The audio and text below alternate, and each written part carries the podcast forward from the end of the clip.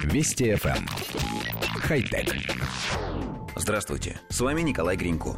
Крупнейший чешский интернет-магазин «Алза» включил в свой ассортимент первый в мире пассажирский беспилотник «Иханг-184».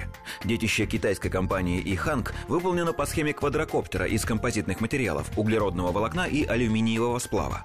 Благодаря им корпус получился очень легким и прочным. Кабина рассчитана на одного человека, максимальная грузоподъемность 118 килограммов. Внутри установлены лишь кресло и планшет. Аппарат движется по заранее проложенному маршруту, поэтому от пассажира не требуется участие в управлении. Ему достаточно лишь задать пункт назначения и нажать кнопку «Взлет». При этом весь полет удаленно контролируют диспетчеры. И Ханг-184 полностью электрический. Он способен развивать скорость до 100 км в час и на одном заряде преодолевать 20 км. Продолжительность полной зарядки составляет 2 часа. При возникновении технической неисправности или другой внештатной ситуации аппарат автоматически приземляется в ближайшем безопасном месте. Впервые устройство показали на выставке электроники CES в конце прошлого года. Алза не указывает цену аппарата, но по информации производителя она составит от 200 до 300 тысяч долларов. В настоящее время аппарат проходит испытания в Дубае, власти которого хотят создать сеть беспилотных авиатакси.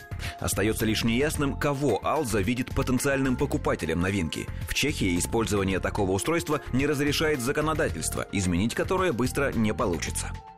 Коллектив редакции нашей программы, прочитав новость, с удивлением узнал в одноместном пассажирском квадрокоптере «Флип» — летательный аппарат из советского фантастического фильма «Гости из будущего».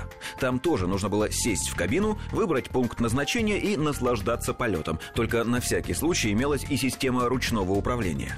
Правда, чешско-китайское средство передвижения имеет четыре пропеллера, которых у «Флипа» не было, но это, пожалуй, единственное большое отличие.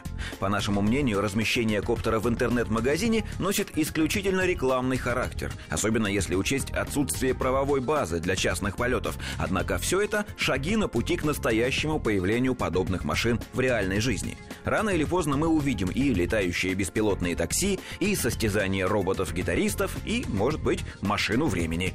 Хотя... Вести FM. Эм. Хай-тек.